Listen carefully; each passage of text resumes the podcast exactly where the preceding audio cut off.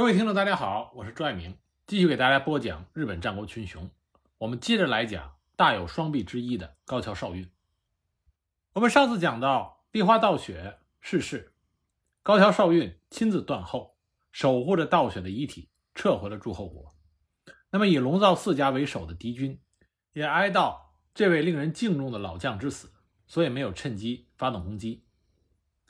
立花道雪的死。使得本来已经隐居的大友宗麟感到十分的焦虑，所以他直接向丰臣秀吉请求出兵讨伐岛津家。当时大友宗麟对丰臣秀吉说：“早上依附秋月家，晚上投靠龙造寺家，这样的无节操的家伙有不少，但是只有立花道雪和高桥少运两个人是爱惜武名、守义、支持、可依靠的武将，请让他们做您的御家人吧。”由于大有宗麟的推荐，丰臣秀吉直接给高桥少运和立花宗茂颁发了朱印状。就在九州各势力几乎全部倒向岛津家的时候，却有一个行动与众不同的人，这就是肥前盛尾城主柱子广门。他借道雪死去的机会攻取了宝满城，之后却又把女儿嫁给了高桥少运的儿子高桥统增，倒向了大有家。也就是说，倒向了丰臣家。对高桥少运来说，宝满城落入敌手的话很危险。本来少运的妻子和柱子广门的妻子是姐妹关系，领地相邻的两家的家臣们很多也相互认识，或者有亲戚关系，因此家臣们也希望这件婚姻能够成功。此外，在收复诸侯国失败的情况下，多个朋友总比多个敌人好。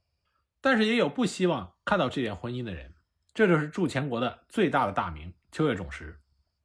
种实本来和广门一样，想接近高桥少运，结果被广门抢了先。高桥、柱子、立花三家联手来对秋月家，这是一个很大的威胁。所以秋月种实立刻就向岛津家告急，并且进言要尽早的攻下筑前的大友家诸城，在丰臣家介入前控制住筑前国。封锁关门海峡。那岛津家的当时的家主岛津义久，并没有立刻下决断。等到公元一五八六年六月中旬，他才以岛津中长为总大将，率兵两万北上。筑前肥厚的诸势力也纷纷加入，总兵力到达了五万。同年七月六日，岛津军首先席卷了筑子广门的城池。筑子军虽然也是英勇奋战。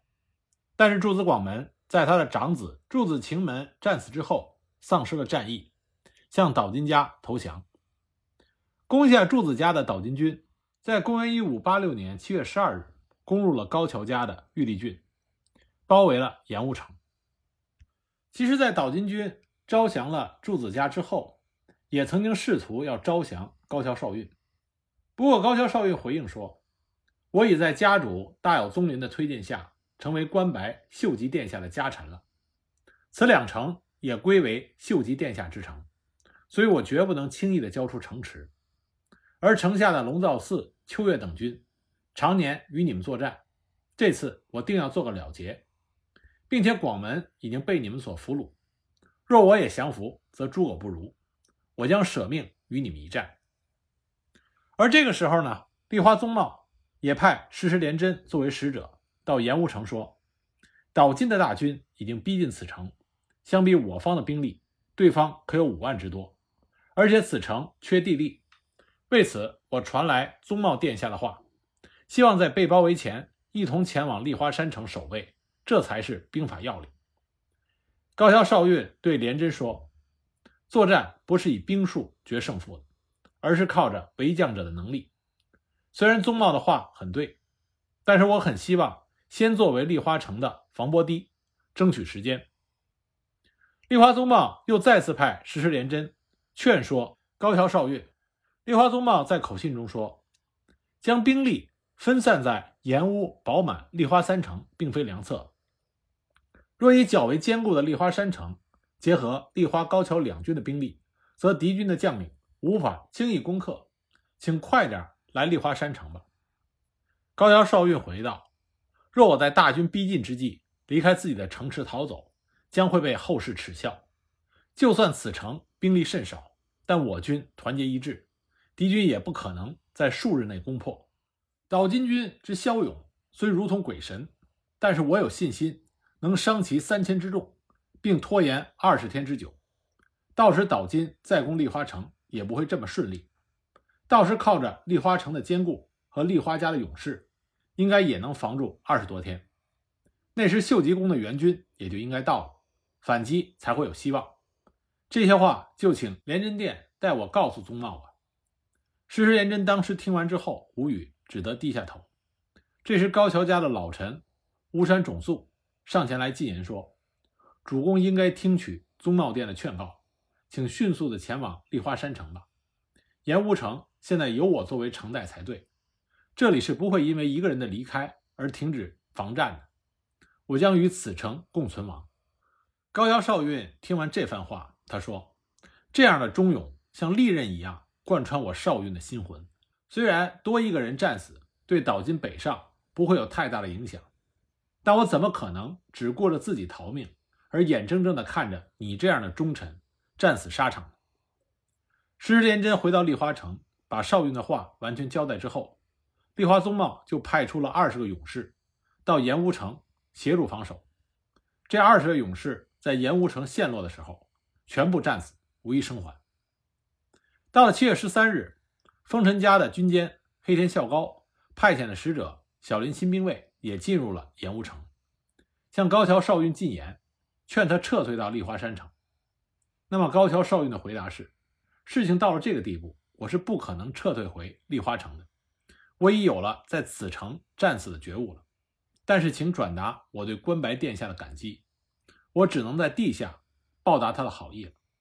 而贵殿作为黑田殿的使者，既然能够通过城外敌军的包围进来，那么贵殿的安全应该是有保证的。另外，还请告知敌人的布阵情况。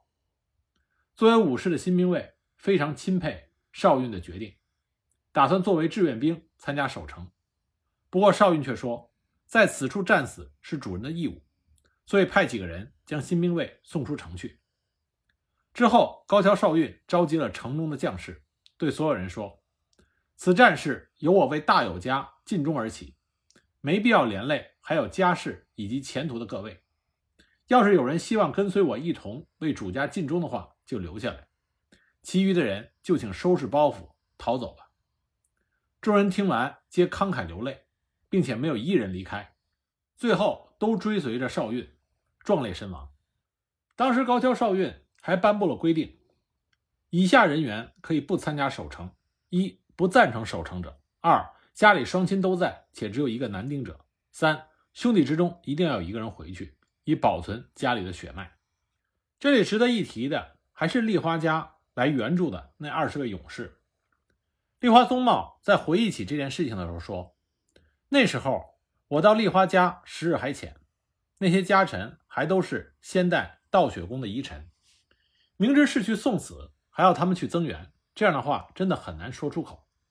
没想到吉田佑京主动的站起来说，武士用来回报国恩的只有忠义，他自愿前往增援，其他几位也是志愿要求前往。”我这辈子真的没有比那个时候更加高兴的事情了。对于他们的忠义，我一定要报答到子子孙孙。那么盐乌城中，面对岛津家五万大军的，加上立花的援军，也只有七百六十三名守军。岛津军把本阵设置在盐乌城南面的般若寺，前线指挥地设在了城下的观音寺。总大将岛津忠长首先派庄严寺的。快心和尚作为使者去劝降，被高桥少运拒绝了。岛津军在七月十四日正式开始攻击，这被称之为日本战国史中最激烈的战斗。这就是盐乌城之战。面对五十倍于己的敌人，守城部队在高桥少运的指挥下毫不退缩，展开了不分昼夜的激战。筑前续土风记记载了当时激战的场面，里面这么写的。整日整夜，火枪不绝于耳的轰鸣声，士兵的喊叫声，在大地上不断的回响。城里的人已经决心在此赴死，毫不退缩的拼命奋战。特别是火枪打得很猛，进攻的人躲在盾牌下，被竹枪刺死的很多。北非战记则这么写的：连续几次战斗，这座城真的是险要之地，城主也是无双的大将，只以城中这么点兵力对抗五万敌军，仍然不居劣势。岛津军不断的发起猛攻，但只是徒劳的增加损失而已。连续十多天，连一个寨都没有攻下来。大将岛津忠长因为损失太大而改变了战术，改用水攻。即便如此，守城士兵还是士气旺盛，连受伤的人都向敌军猛扑过去。但是在数量上占据了绝对优势的岛津军，不断的更换新的攻击部队，守城的士兵终于开始疲劳了。二十六日，外城被攻破，城兵退到二丸、三丸，追击过来的岛津军遭到了落木、落石、火枪、弓箭的射击，压死的人有数百之多。退缩了的岛津军一时之间没人敢过来。那么遭到巨大损失的岛津军再次派遣使者，提出优厚的条件来劝降。使者见到高桥少运就说：“虽然少运殿被大军包围，但仍然奋力作战，伤我甚多，真天下无双也。然我方士兵也于今日攻破此外城，双方可以说是相持不下，因此这个时候还是有和谈的可能。”我方素知少运公与立花城的宗茂、宝满城的统增是亲父子。若贵公能够同意挑选一人到我方为人质，那么就保证三人所领的领地，并且少运公若臣从我方，并愿意作为使者和大友家交涉降服的话，两方定能和平相处，忘记过往的交兵之恨，还能及时的击退秀吉家的军队。追讨到山阳、山阴道，所以希望少运殿能够同意。高桥少运回应说：“纵使我投降，承继道雪宫遗风的宗茂定不言降。又宗茂以及一统宫都愿降，此真为奇迹了。因此我去说服他们两人，一定得不到同意，我的面子将尽失。这个计划根本无法成功。早两三年前。”你们要是提出此事，或许还能成功。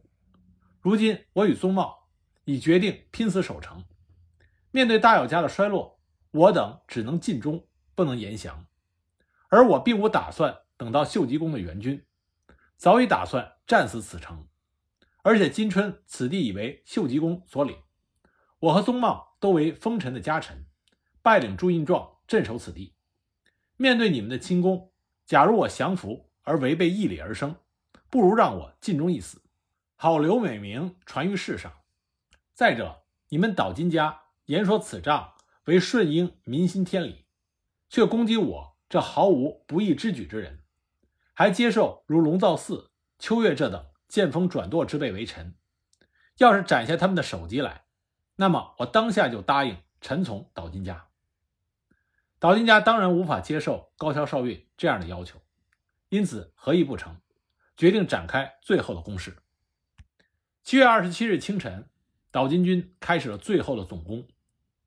高桥少运和他的属下们以必死的决心奋力抵御，但是不断越过尸体猛攻过来的岛津军面前，守城的士兵们一个接一个的倒下去了。剩下的士兵们在与高桥少运做了最后诀别之后，带着满身的伤痕杀入敌阵。在本丸指挥的高桥少运亲自给受伤的士兵包扎，为战死者念经超度。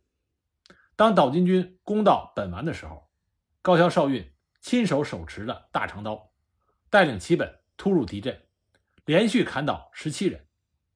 西番野史中记载当时的少运说：“少运雄略绝伦，率兵出击，数回击破萨军，杀伤甚多。